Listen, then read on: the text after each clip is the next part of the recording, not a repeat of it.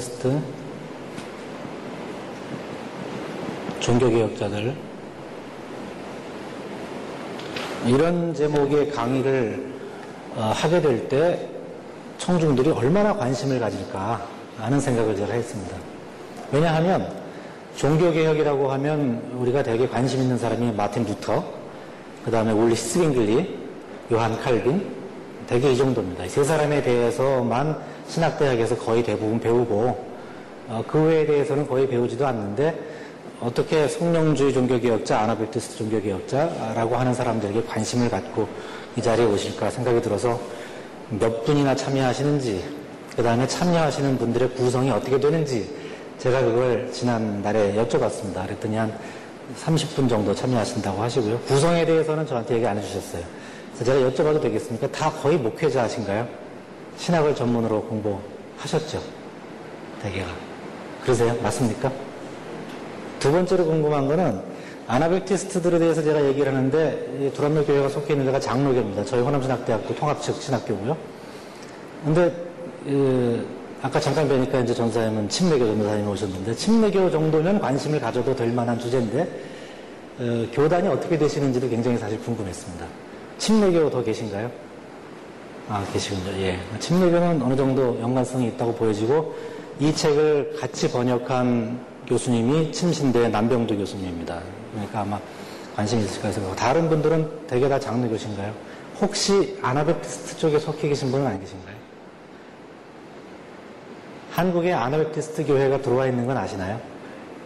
근데 그분들은 교회라고 안 하고 센터라고 합니다. 그래서 어, 그 KAC라고 그래요. Korean Anabaptist Center라고 부릅니다. 그 저쪽 강, 요, 요 강남 쪽에 조그만 센터가 하나 있고요. 그 다음에 춘천에 본부가 있습니다. 그리고 거기서 출판사를 만들었는데 KAP라고 만들었습니다. Korean Anabaptist Press 해가지고 저기서 최근에 아나베티즘과 관련된 책자들을 굉장히 많이 출판했어요. 한 10여 권 됩니다.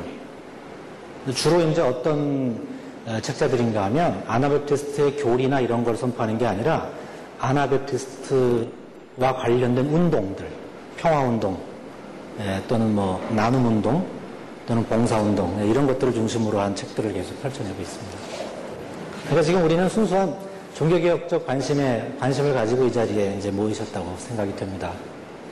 그래서 이 강좌를 진행하기 전에 제가 강의를 세 수로 나눠서요. 첫 번째는 지금 Spiritual and Anabaptist Writers라고 하는 이런 책이 나오게 된 여기 등장하는 소위 그 근원적 종교개혁자들, 근원적이라는 말은 제가 설명하겠지만 종교개혁자들이 어떻게 해서 등장했는지를 알려면 기존의 종교개혁과 이 사람들이 어떤 관계인지를 알아야 됩니다.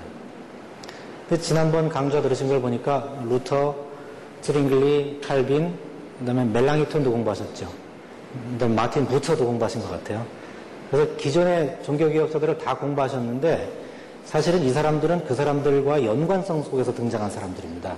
첫 시간에는 제가 기존 종교개혁에 대한 밑그림을 한번 함께 그리는 시간으로 해서 도대체 16세기 유럽의 종교개혁이라는 게 어떤 것이고 그 다음에 종교개혁의 주류와 비주류의 관계가 어떤 것인가 하는 것들을 첫 시간에 강의로, 강의 주제로 삼고요.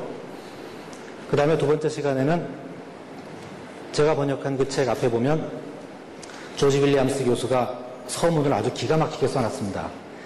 그 서문의 내용이 이제 어떤 내용인가 하면 소위 근원적 종교개혁자들이 어떤 종류의 사람들인가에 대한 압축적인 설명입니다. 이 서문은 어, 제가 이 책을 좋아하게 된 기본적인 동기이기도 하고요. 조지 윌리엄스라고 하는 사람을 통해서 이쪽 방향의 연구를 하게 하는데 가장 기초가 되는 글입니다. 그래서 그 글을 중심으로 그 이후에 제가 연구했던 것들을 추가해서 두 번째는 소위 레디칼 리포메이션이라는 게 무엇인가. 첫 번째 강좌는 소위 말하는 Reformation 전체요. 두 번째는 라디칼 리포메이션입니다.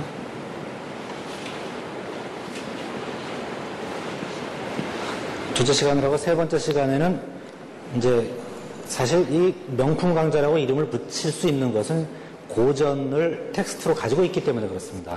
그냥 강의가 아니라 텍스트를 읽기 때문에 그리고 책도 다 가지고 오셨기 때문에 이 책 내용 가운데에 이 라디칼들이 어떤 사상을 갖고 있는지를 원문을 찾아가면서 강독하는 것으로 세 번째를 많이 했습니다.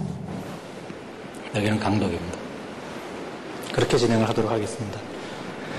저는 기독교 고전에 사실 개인적으로 관심이 많습니다. 두란노 소원에서 나오는 목표 아신학에서 나의 고전 사랑이라고 하는 주제를 가지고 계속 이제 매월 글들을 학자들이 읽은 것을 내는 시리즈가 있습니다.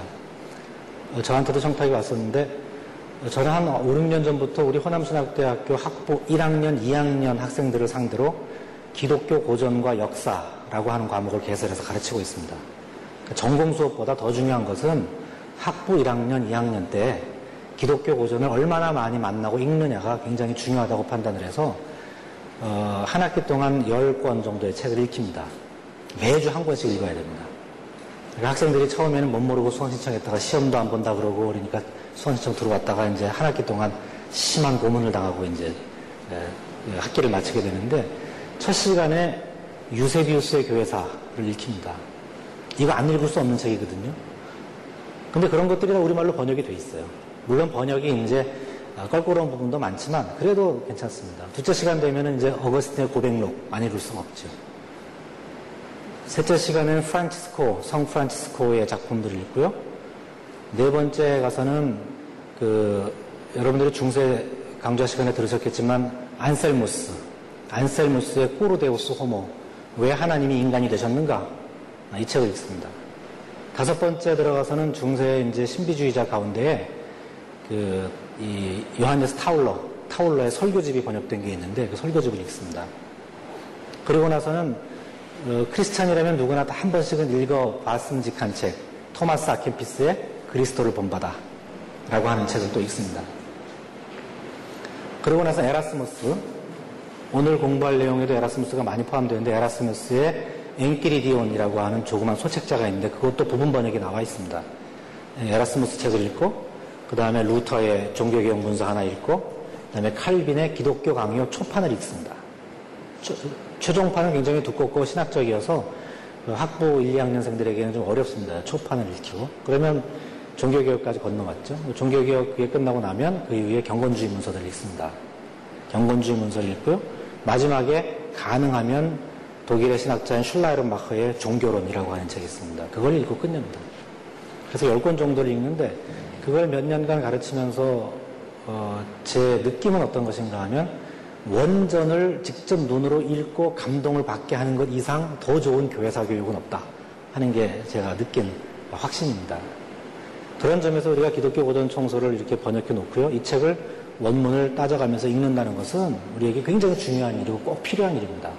그리고 정말 우리 신앙의 선배들이 무슨 이야기를 했는지 하는 것들을 볼 수가 있습니다. 다만 오늘 강좌의 문제점이 한 가지가 있습니다. 문제점이 뭔가 하면 종교개혁사에 있어서 여기 Spiritual and Anabaptist Writers라고 하는 사람들은 그 당시 주류로부터 이단이라는 판정을 받고 심하게 박해를 받고 그 다음에 결국에는 순교까지 했던 이런 사람들입니다. 교리적으로 따지면 정통의 교회는 이 사람들을 인정할 수가 없습니다. 몇몇 가지 문제에 있어서 이단 판정을 받았기 때문에 그 당시에요. 그런데 삶의 문제에 있어서는 이 사람들만큼 진실하게 신앙생활을 하려고 했던 사람들이 없습니다. 우리의 고민은 뭔가 하면 이제 예, 소위 그 아나베프티스트가 아닌 분들이 모여서 아나베프티스트와 스피리추얼 종교개혁자들에 대한 공부를 하는 이유가 뭔지가 분명해야지 그렇지 않게 되면 이 공부는 결국 지식 습득하는 것 외에는 더 큰 공부가 안 됩니다. 그러니까 머리에다가 이걸 지식으로 넣어서 이걸 이해하거나 그런 걸 알고 있다 하는 것으로 끝낼 수도 있지만 이런 종교개혁자들에 대한 공부가 우리에게 어떤 영향을 미쳐야 하는데 과연 이단으로 500년 전에 판정받은 사람들의 사상 속에서 우리가 무엇을 배울 것인가 하는 목표 설정을 분명히 하고 시작해야 사실 이 공부를 하는데 의미가 있다고 보여집니다. 결론을 잠깐 끌어다가 말씀을 드리면 이런 겁니다. 루터, 스빙글리, 칼빈 같은 종교개혁자들이 엄청난 이론들을 세웠습니다. 그리고 종교개혁을 이끌어 나왔습니다. 그리고 그들의 사상만 가지고도 충분히 종교개혁의 자세가 뭔지 알 수 있습니다. 그런데 이 사람들이 등장하게 된 것은 기존의 종교개혁자들의 부족한 면들을 이 사람들이 봤기 때문입니다. 이런 역사적, 500년 전의 역사적인 사실이 500년이 지난 오늘날 우리에게 시사하는 바는 무엇인가 하면요. 로마 카톨릭이 천년 이상을 끌어오다가 종교개혁을 맞았듯이 종교개혁을 한 개신교 교회도 잘못하면 또 개혁을 맞이할지 모른다고 하는 경고를 이 당시 사람들을 통해서 우리에게 주고 있다는 큰 교훈을 얻게 하는 대목입니다. 그러니까 한 번 옳았다고 해서 계속 옳은 것이 아니라 세월이 가고 시간이 지나가면 교회는 점점 점점 더 타락의 길로 갈 가능성이 굉장히 높다는 것을 보여줍니다. 그런데 이 아나벨티스트 사람들이 그럴 가능성을 주류 종교개혁자들에게서 보았습니다. 도대체 어떤 문제들을 지적을 했는지 그리고 이 사람들이 거기서 어떻게 해결, 해결책을 찾았는지 하는 것들을 공부한다면 그것이 우리에게 굉장히 중요한 교훈이 될 것으로 믿어 의심치 않습니다. 그런 목표를 가지고 이제 이 강좌를 시작하도록 해보겠습니다. 어, 우선 종교개혁, Reformation이라고 하는 종교개혁의 개념을 정의를 해야 되는데 사실 Reformation이라고 하는 단어는 특수용어입니다. 특수 용어인 Reformation 이전에 보통 일반적으로 개혁을 의미하는 단어 reform이 있습니다. reform이라는 단어에서 Reformation이 생겼는데 reform이라고 하는 것은 형태를 고치는 겁니다. 개조하는 거죠. 그래서 개혁이라는 단어를 쓰지만 Reformation이라는 단어를 쓰게 되면 이것은 16세기 유럽의 종교개혁을 의미하는 특별한 단어가 됐습니다. 16세기의 종교개혁을 의미합니다. 그러면 16세기의 종교개혁은 뭐냐라고 정의하면 대개 마틴 루터라고 하는 독일 수도사에 의해서 가톨릭 교회가 분열된 사건이다라고 대개 정의를 합니다. 루터의 등장으로 말미암아 가톨릭 교회가 분열하게 된 사건이 Reformation이다라고 보통 일반적으로 정의를 합니다. 그런데 이런 일반적이고 단순한 이해보다 더 중요한 얘기가 뭔가 하면 Reformation이라고 하는 것은 어느 시대나 있었다는 겁니다. 역사적으로는 16세기를 말하고 있지만 사실 기독교 2000년 역사 속에 종교개혁은 언제나 있었다. 이건 무슨 뜻인가 하면 그 교회라고 하는 것이 늘 개혁됨으로 인해서 오늘날까지 존속할 수 있었다는 하나의 전자가 되는 것이고요. 16세기에 있었던 사건은 사실상 그 중에 하나였다는 뜻입니다. 그 중에 하나였는데 이것이 아주 엄청나게 커다랗게 부각이 되었고 결국에 가톨릭 교회가 분열되는 양상으로까지 번져나갔다. 그래서 우리에게 종교개혁 하면 16세기 종교개혁만 기억하도록 각인이 된 그런 사건이 바로 16세기 종교개혁입니다. 그래서 저는 교회 역사는 개혁의 역사라고 말합니다. 제가 전공이 종교개혁사라서 이렇게 얘기하면 이제 고대교회 전공하는 분들이 아, 뭐 종교개혁만 역사냐 이러고 저한테 항의를 합니다. 근데 저는 중세교회 때 역사를 보아도 그 속에 많은 개혁 시도들이 있었습니다. 예를 들어보면 수도원 운동. 사실 루터가 수도원을 개혁하려고 등장했는데요. 사실 수도원이 등장할 때는 그것도 교회를 개혁하려고 등장했던 겁니다. 고대 교회에서부터 시작된 수도원이요. 기존 교회가 너무 감독 중심으로 움직이고 생동감 있는 신앙이 형식에 의해서 바뀌고 하는 것들 때문에 답답해서 뛰쳐나와가지고 사막으로 들어갔습니다. 그런데 점점점 수도원이 거대화되고 기구화되다 보니까는 오히려 개혁의 주체가 개혁의 대상으로 바뀌어버리는 현상이 일어나는 겁니다. 더 흥미로운 것은 교황 중에도 개혁 교황이 있다는 사실입니다. 루터가 개혁하려고 했던 것 가운데 대표적인 것이 교황 중심의 교회입니다. 또 교황이 그리스도의 자리를 대신 차지하고 앉아 있는 것을 개혁하려고 했는데 그런 교황 중에 실제로 종교개혁을 시도했던 교황들이 굉장히 많이 포함되어 있다는 것이 참 놀라운 일입니다. 예를 들어서 성직자들이 몰래 첩을 두는 문제 또는 성직자들이 성직을 팔아서 부를 축적하는 문제 이런 것들을 못하게 하려고 교황이 명령을 내리고 그런 것들을 위반한 사람들을 처벌하고 했던 그런 역사들이 교황사에도 남아 있습니다. 그래서 사실은 교회사 모두가 사실은 개혁사입니다. 종교개혁 이후에도 마찬가지입니다. 그 이후에도. 그런데 이걸 좀 더 끌고 들어가 보면 제 개인적인 생각이지만 저는 신약성서 시대에도 사실은 개혁이 있었다고 생각합니다. 예를 들면 루터, 아, 예를 들면 저기 바울, 바울의 경우, 또는 더 올라가면 예수님의 경우, 신약 시대에 이 두 분 경우도 개혁이라고 봅니다. 예수님은 당연히 유대교를 향해서 쓴소리를 던졌고요. 사도 바울은 어떻게 보면은 기독교의 기초를 놓은 사람입니다. 바울이 뭘 개혁했냐 하면 율법의 본래 의미가 무엇인지를 깨우쳐서 알려준 사람입니다. 예수님 같은 경우는 유대교 종교가 하나님으로부터 어떤 뜻을 받고 어떻게 살아야 하는가를 잊어버렸을 때 그것을 고쳐주려고 했던 분이 예수님입니다. 한 걸음 더 올라가면 구약도 마찬가지라고 생각합니다. 구약의 요시아 왕의 종교개혁 이야기 아마 잘 아실 겁니다. 요시아 왕이 말씀에 근거해서 종교개혁을 하려고 했던 사건. 모세도 마찬가지라고 생각되고 그렇게 올라가다 보면 결국 아브라함까지도 어, 사실은 개혁자의 반열에 넣을 수 있다는 게 제 생각입니다. 아브라함 같은 경우는 아들을 번제물로 드리려고 메고 올라가지 않습니까? 데리고 올라가서 번제물 드리려고 했는데 하나님께서 제물을 바꿔주시죠. 그거를 구약학자들은 어떻게 평가하나 하면 인신제사를 드리던 풍습이 바뀐 포인트라고 봅니다. 인신제사. 하나님께서 그거 안 받겠다, 이제는. 아들 제사 같은 거 안 받겠다 하는 걸로. 그래서 아브라함도 사실은 개혁입니다.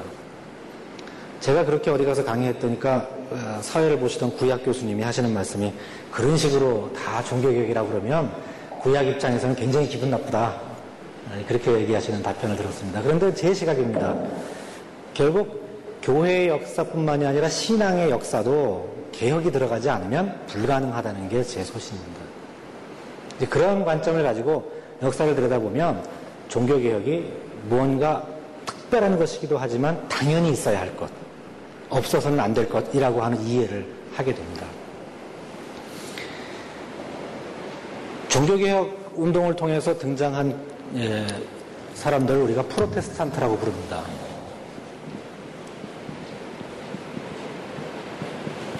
프로테스탄트라는 말을 우리말로 참 번역하기가 어려워요. 어, 항의자 또는 저항자 여기서 프로테스탄트라는 말에서 그래서 결국 개신교가 나왔습니다. 사실은 원래 뜻은 protest 하면 항의하는 겁니다. 저항하는 겁니다. 이 말의 유래가 뭔가 하면 1529년 독일의 슈파이에르의 슈파이어 국회에서 제국의회입니다.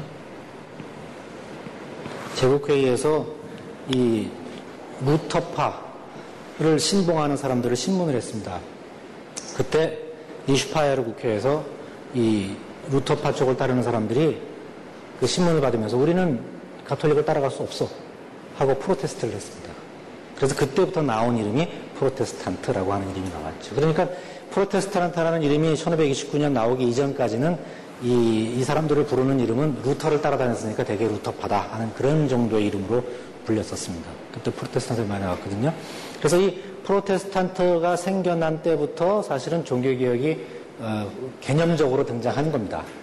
하지만 우리는 이 종교개혁이 처음 일어난 사건을 어디로까지 소급하나 하면 비텐베르크 대학의 성당에다가 성당, 성당 문에, 대학 성당 문에 95개조 면제부 반박문을 써붙인 사건을 가지고 종교개혁의 시작이라고 하죠. 그래서 1517년입니다.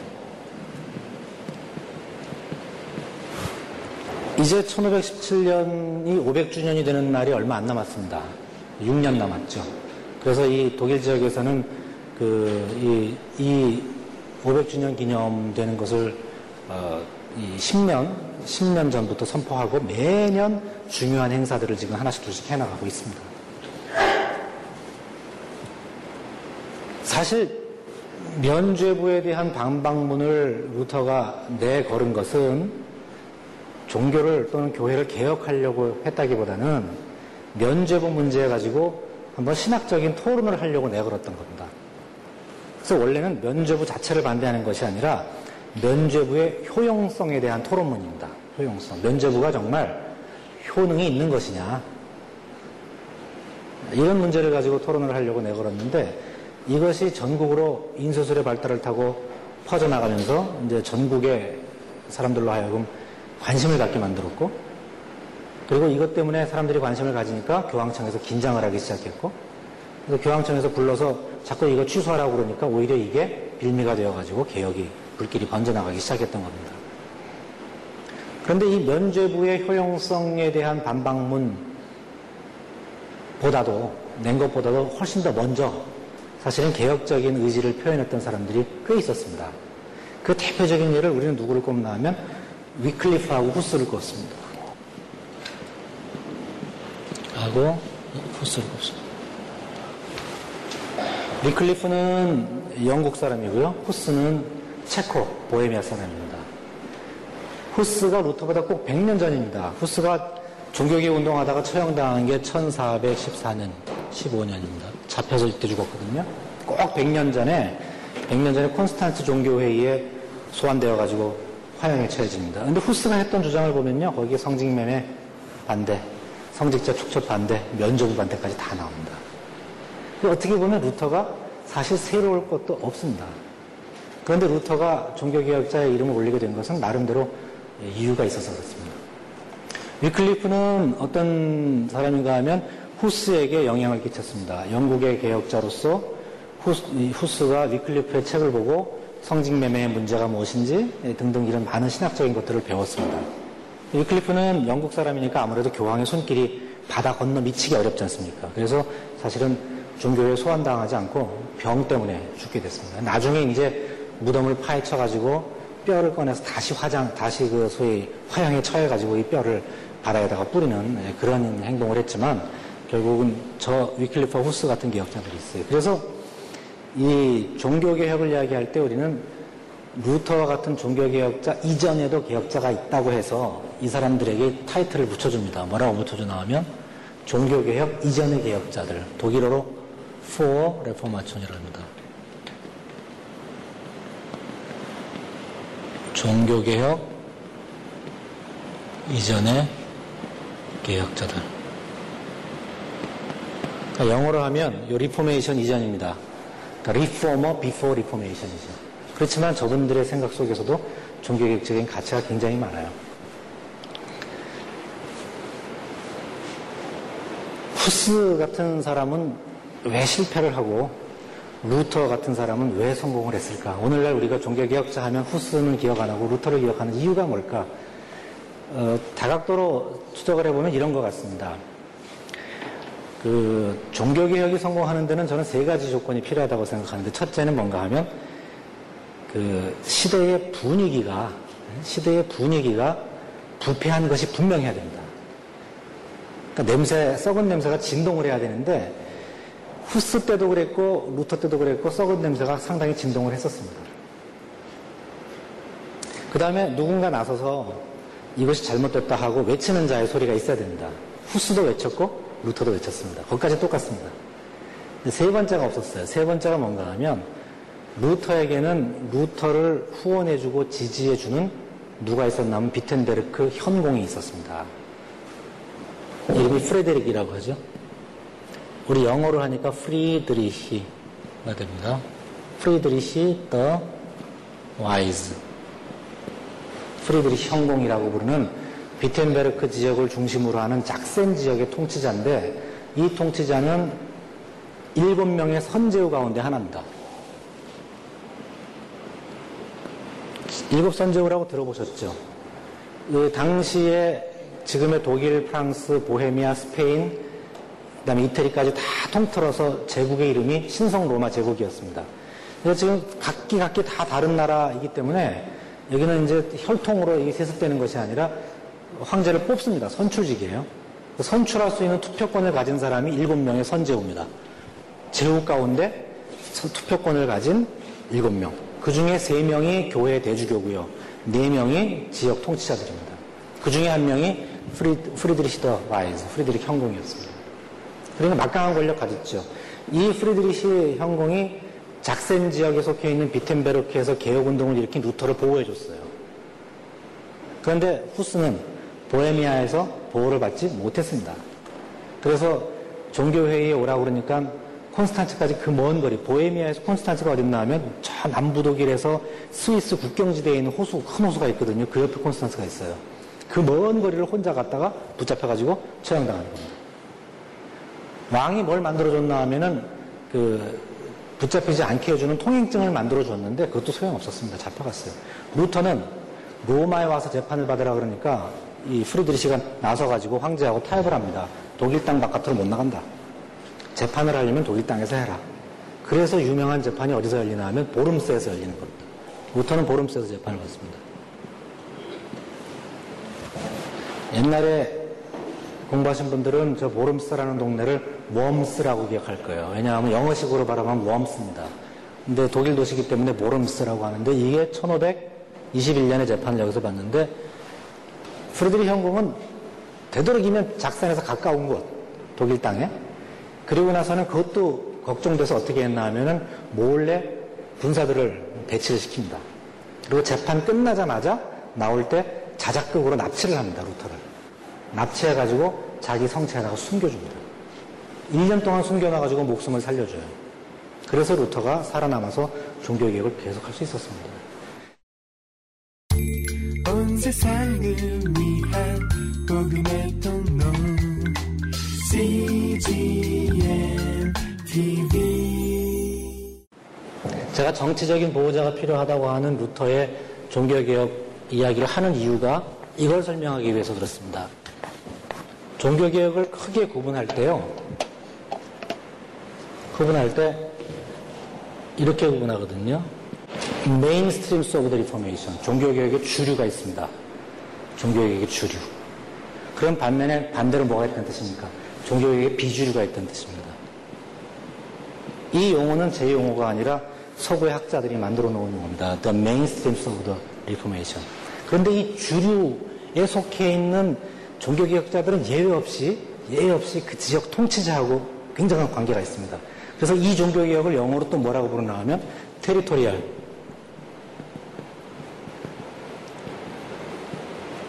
참 이게 테리토리 하면 땅이지 않습니까? 땅. 번역이 어려워요. 우리말로 여러 가지를 번역하는데 어, 지역 중심의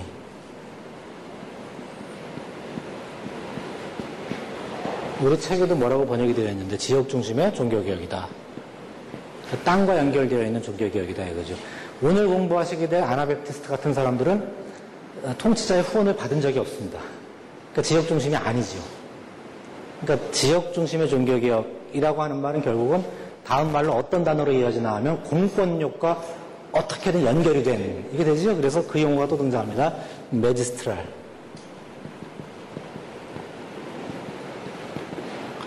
이것도 참 번역이 어려워요. 참 여러 가지 번역을 하는데 그 지금 한일장신대 교회사를 가르치는 박종숙 교수가 이 용어 번역을 제일 먼저 시도했는데 이분은 뭐라고 번역했나 하면 관주도적이라고 번역했습니다. 관주도적 종교개혁이다. 그런데 관이 주도한 건 아닙니다. 루터가 주도했지 프리드리히가 주도한 건 아니거든요. 그래서 제가 이제 아, 이 번역은 좀 그렇다. 그래서 저는 뭐라고 번역을 바꿨나 하면 공권력의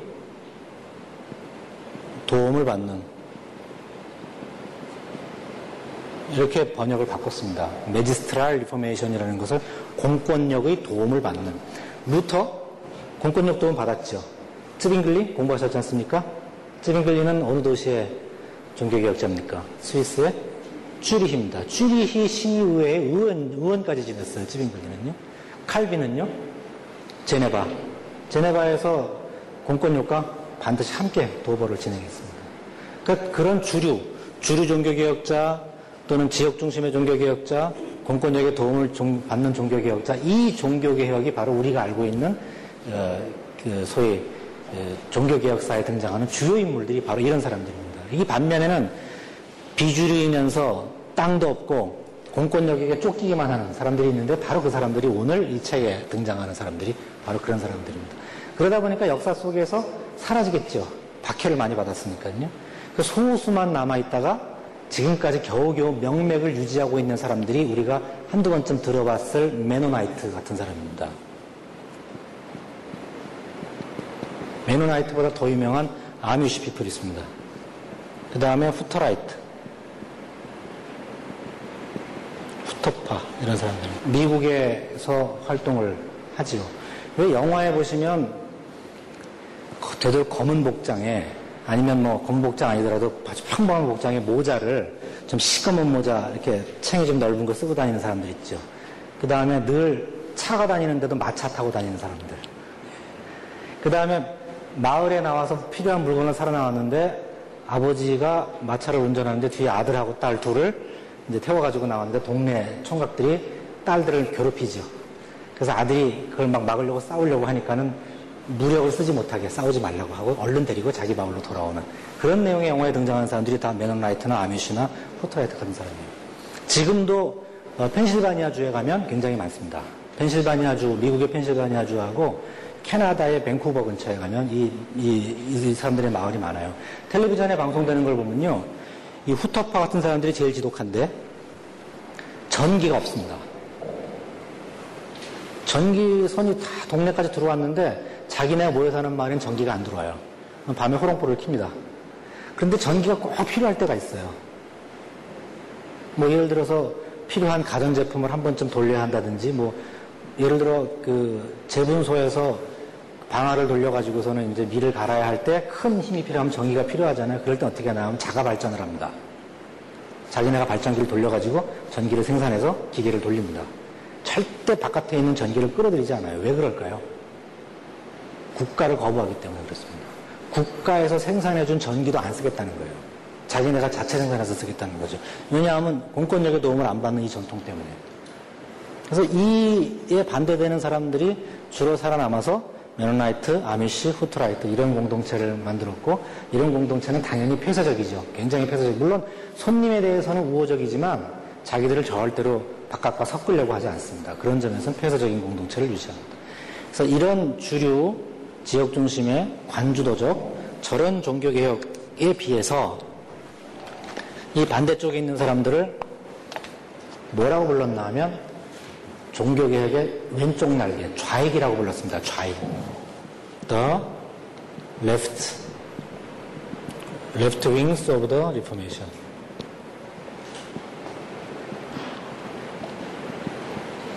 Wings of the Reformation이라고 불렀어요. 그러니까 우리말로 번역하면 종교개혁의 좌익입니다. 좌익. 좌익이라는 말을 딱 들으면 저희는 굉장히 머리가 복잡해지죠. 좌익이니까. 근데 이 용어를 우리가 만든 게 아니라 미국에서 만들었어요. 그 종교개혁의 좌익이라는 용어를 처음 쓰기 시작한 사람이 그 롤란 베인턴이라는 예일대 교수인데요.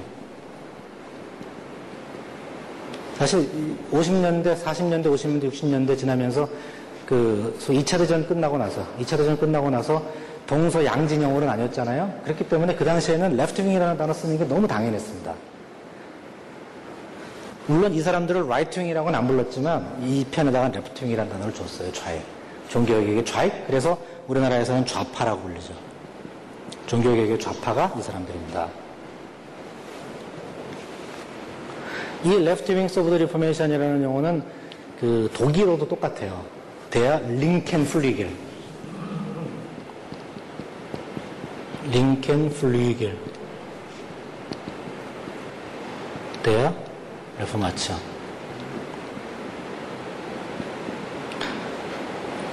이 이야기는 하이놀드 파스트라는 사람이 쓰기 시작했는데요.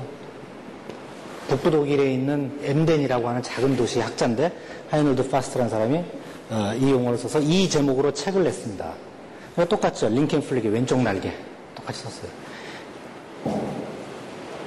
이걸 저는 냉전 시대의 용어라고 봅니다. 냉전 시대 용어라고 봐요. 그 제가 이제 장로회 신학대학교 신학대학원을 다니기 시작한 때가 83년입니다. 거의 지금 28년, 29년 전에 이제 그 신학대학원에 전공을 학부는 다른 전공을 했고요. 입학을 해서 그 역사신학을 계속 공부하고 싶어서 어떤 교수님을 졸졸 따라다녔 다음에 이영기 교수님을 졸졸 따라다니면서 배웠습니다. 이영기 교수님 제자입니다. 그래서 MD도 논문을 이 교수님 밑에서 쓰고 THM도 이 교수님 밑에서 쓰고 그리고 저는 독일로 이제 유학을 갔는데요. 이영기 교수님과 최근에 만나서 우리 교단 총회에서 종교개혁과 기독교 교육 시리즈를 냅니다. 그래서 한국 장르교 출판사에서 16세기 종교개혁과 개혁교회 유산이라는 책을 필두로 해서 시리즈를 지금 계속 내거든요. 그 책을 낼 때 이영기 교수님이 전체 집필을 그 앞에 서론 집필을 하시고 제가 루터하고 아나베티즘 전공이니까 루터를 제가 이렇게 루터와 멜랑이톤을 제가 썼습니다. 그리고 이, 이쪽 이야기를 썼어요.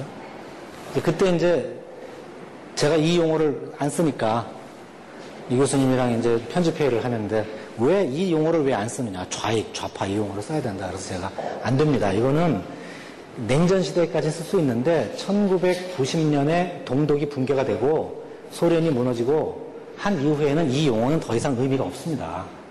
그리고 아나백티스트 연구하는 사람들 사이에서도 새로운 용어가 나왔습니다. 그 새로운 용어가 뭔가 하면 The Radical Reformation입니다.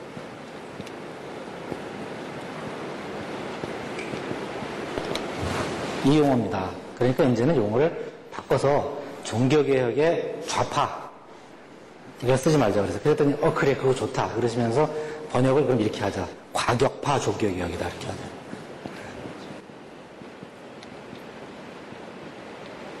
그 라디칼이 있지 않습니까? 여기 라디칼은 과격하니까 과격파 종교개혁으로 하자. 그렇게 하셨어요. 이 사람들은 절대 과격한 사람들이 아닙니다. 물론 이 중에 라디칼 중에 과격한 사람도 있어요. 하지만 다 과격하진 않습니다. 그래서 이거는 급진적이라고 번역해야 맞습니다. 급진적이다. 왜냐하면 라디칼이라고 하는 단어에는 뿌리라는 단어가 들어있어요. 뿌리. 그러니까 뿌리에서부터 개혁을 하자. 이게 급진의 원래 뜻인데 급진이라는 단어도 우리나라에서는 딱 들으면 뭐가 생각나나 하면 그 민주화 운동할 때 돌 던지는 생각이 딱 납니다. 그러니까 무력, 무력을 용인한다 생각이 들어요. 그래서 이것도 좋은 말은 아닙니다.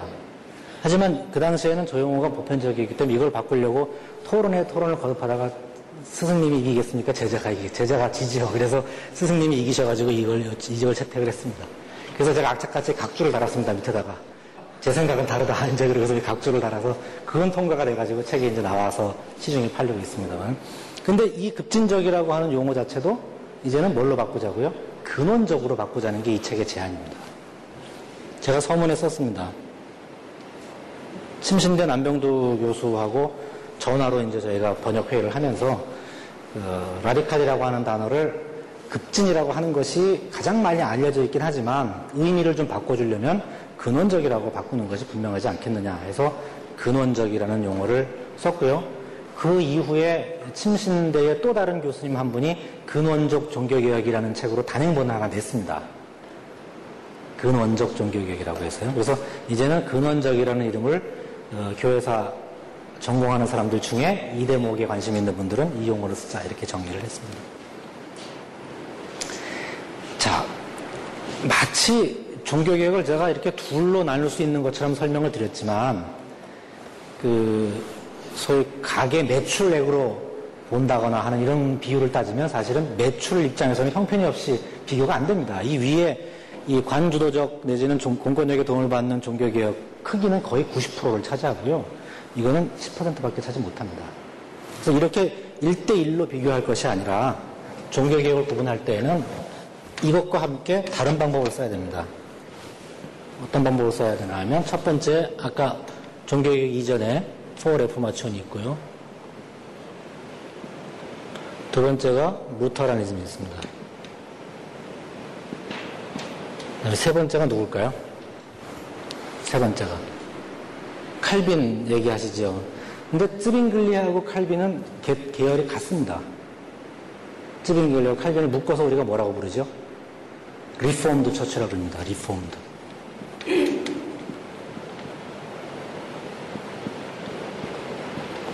그 Lutheran Church, Reformed Church. Reformed Church 안에 쯔빙글리와 칼뱅이 같이 들어있습니다. 그 다음에 네 번째, 종교개혁하면 또 꼽아야 되는 것이요. 영국의 성공회입니다. 영국 성공회예요. Anglicanism입니다.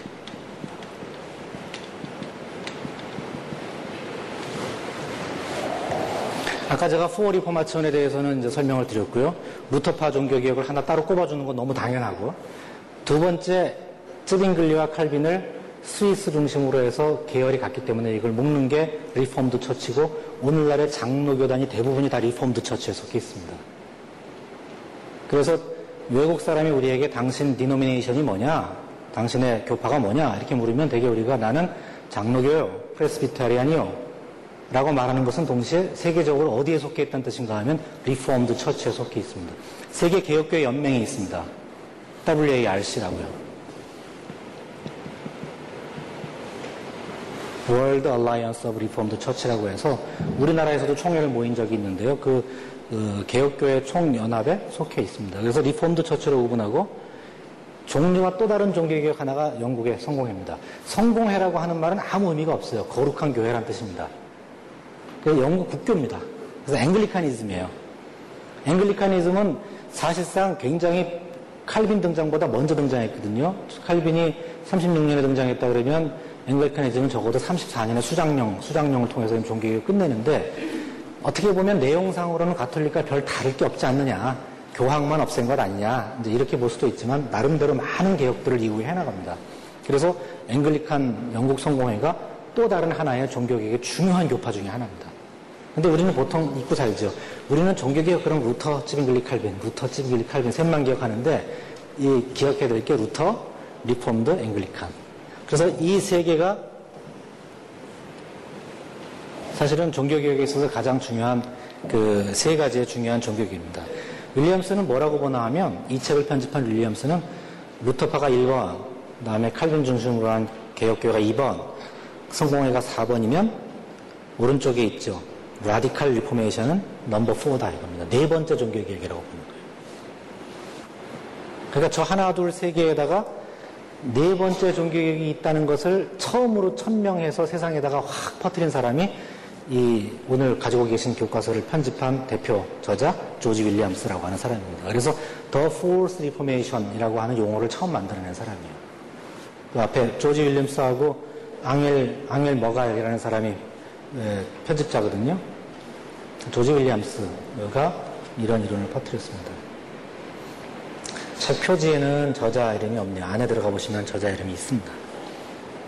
그래서 이 우리가 관심 있게 봐야 할 네 번째 종교개혁을 요, 요 번호로 하면 다섯 번째가 되죠.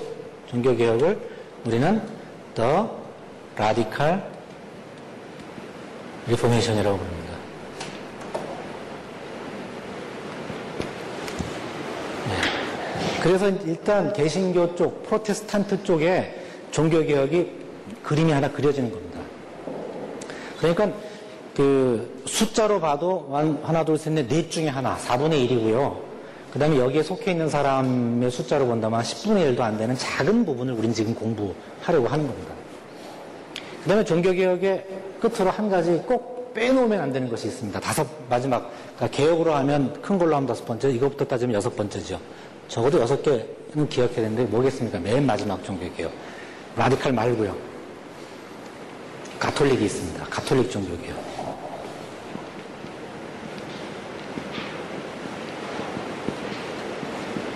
가톨릭 종교개혁이 남아 있습니다. 가톨릭 종교개혁이라고 하는 이름은 전에는 이렇게 안 부르고 다르게 불렀어요. 기억하시죠? 네, Counter Reformation이라고 불렀습니 Counter Reformation을 우리가 뭐라고 번역하나 하면 반동 종교 개혁이라고 번역합니다. 카운터라는 말은 어디서 나오는 건가 하면 왜 권투 선수들이 서로 이렇게 카운터 펀치를 날릴 때 있죠. 한쪽에서 때릴 때 맞받아치는 거예요.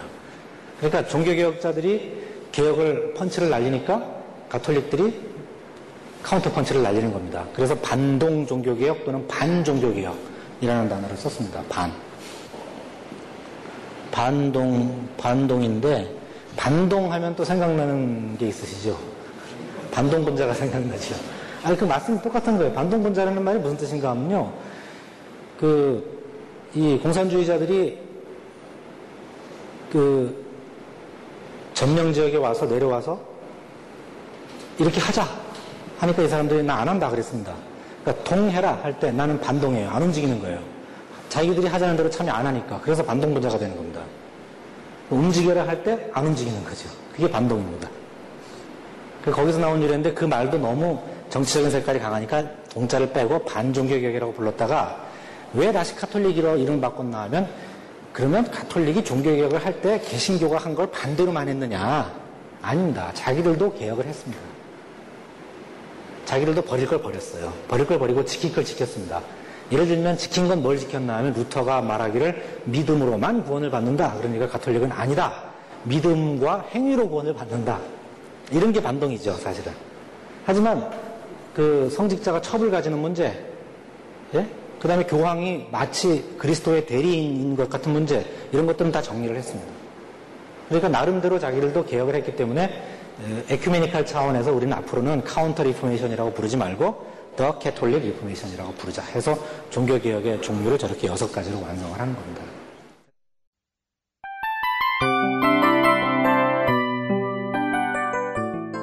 이 프로그램은 청취자 여러분의 소중한 후원으로 제작됩니다.